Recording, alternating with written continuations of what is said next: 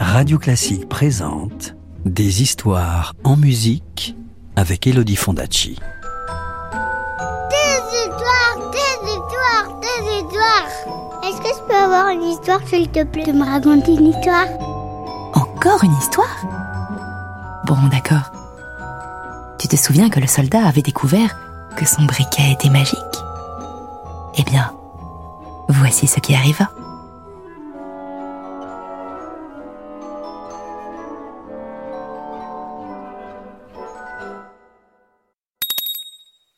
Chapitre 3 La bourse emplie de farine. Un beau jour, le soldat se dit Oh, c'est tout de même dommage qu'on ne puisse pas voir cette princesse. On dit qu'elle est tellement charmante. À quoi bon si elle doit toujours rester prisonnière dans le grand château au toit de cuivre avec toutes ses tours? Est-il vraiment impossible que je la voie? Où est mon briquet? Il fit jaillir une étincelle et le chien, aux yeux grands comme des soucoupes, apparut. Il est vrai qu'on est au milieu de la nuit, lui dit le soldat, mais j'ai une envie folle de voir la princesse. En un clin d'œil, le chien était dehors, et l'instant d'après, il était de retour, portant la princesse couchée sur son dos. Elle dormait, et elle était si gracieuse qu'en la voyant, chacun aurait reconnu que c'était une vraie princesse. Le jeune homme n'y tint plus. Il ne put s'empêcher de lui donner un baiser. Vite, le chien courut ramener la jeune fille au château. Mais le lendemain matin, comme le roi et la reine prenaient le thé avec elle, la princesse leur dit qu'elle avait rêvé la nuit d'un chien et d'un soldat, et que le soldat lui avait donné un baiser.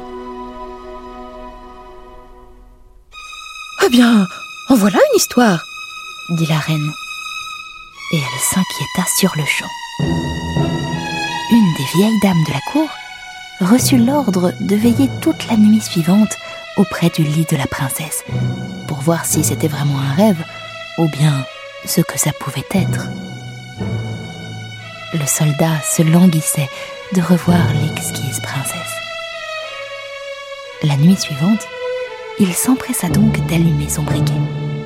Le chien apparut aussitôt et, courant le plus vite possible, il se hâta d'aller la chercher. Mais la vieille dame de la cour avait mis de grandes bottes et elle courait derrière lui. Lorsqu'elle vit le chien et la princesse disparaître dans la grande maison, elle pensa ⁇ Je sais maintenant où va la princesse !⁇ Et, avec un morceau de craie, elle dessina une grande croix sur le portail. Puis, elle rentra se coucher. Fort heureusement, le chien, en revenant avec la princesse, vit la croix sur le portail.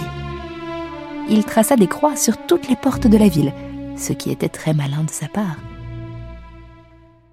Au matin, le roi, la reine, la vieille dame et tous les officiers sortirent pour voir où la princesse avait été. C'est là, dit le roi dès qu'il aperçut la première porte avec une croix. Non, c'est ici, mon cher époux, dit la reine en s'arrêtant devant la deuxième porte. Mais voilà une croix, en voilà une autre, dirent-ils tous. Et ils comprirent qu'il était bien inutile de chercher davantage. Cependant, la reine était une femme rusée. Elle savait bien d'autre chose que de monter en carrosse. Elle prit ses grands ciseaux d'or et elle coupa en morceaux une pièce de soie. Puis, elle cousit un joli sachet qu'elle remplit de farine de sarrasin très fine. Elle attacha cette bourse sur le dos de sa fille et elle perça au fond un petit trou afin que la farine se répande tout le long du chemin que suivrait la princesse. Quand le chien revint la nuit suivante pour amener la princesse sur son dos auprès du soldat qui l'aimait tant, il ne vit pas la bourse. La farine se répandit sur le chemin depuis le château jusqu'à la fenêtre du soldat. Et le lendemain, le roi et la reine n'eurent aucune peine à voir où leur fille avait été.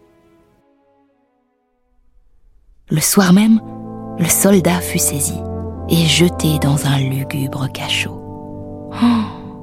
Comme il y faisait noir, Demain, tu seras pendu. lui dit-on.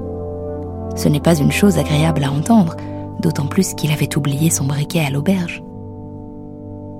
Derrière les barreaux de fer de sa petite fenêtre, le soldat vit le matin suivant des gens qui se dépêchaient de sortir de la ville pour aller le voir pendre. Il entendait les roulements de tambour et il voyait au loin les soldats qui défilaient au pas cadencé. Soudain, un petit apprenti cordonnier passa devant lui, qui courait à une telle allure qu'une de ses savates vola en l'air et alla frapper le mur près des barreaux, au travers desquels le soldat regardait. Hé cria le soldat. Ne te presse pas tant. Rien ne se passera avant que je ne sois arrivé. Mais si tu veux courir à l'auberge où j'habitais et me rapporter mon briquet, je te donnerai quatre sous. Vas-y vite Le gamin ne demandait pas mieux que de gagner quatre sous. Il prit ses jambes à son cou et trouva le briquet. Et quelques minutes plus tard, il le donnait au soldat. En dehors de la ville, on avait dressé un gibet autour duquel se tenaient les soldats et des centaines de milliers de gens. Le roi et la reine étaient assis sur de superbes trônes, et en face d'eux, les juges et tout le conseil. On amena le soldat et on le fit monter sur l'échelle. Mais au moment où le bourreau allait lui passer la corde au cou, il demanda la permission, toujours accordée à un condamné à mort avant de subir sa peine, de fumer une pipe, la dernière en ce monde.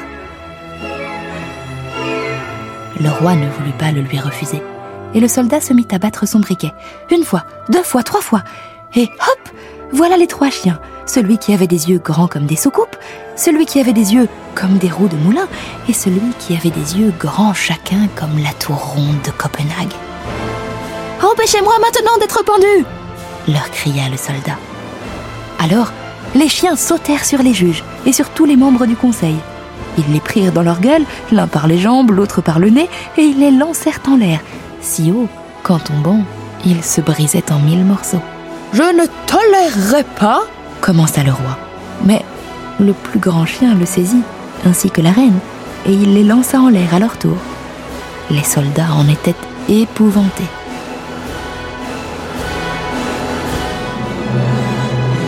Et la foule criait Bravo, petit soldat Tu seras notre roi et tu épouseras notre délicieuse princesse On fit monter le soldat dans le carrosse royal, et les trois chiens gambadaient devant. Les jeunes gens sifflaient dans leurs doigts, les soldats présentaient les armes. La princesse fut tirée de son château au toit de cuivre et elle devint reine, ce qui lui plut énormément.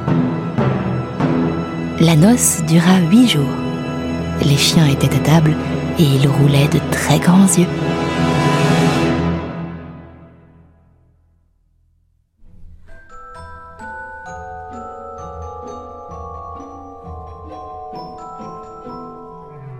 C'était Le Briquet, un conte d'Andersen raconté par Elodie Fondacci sur des symphonies de Carl Nielsen.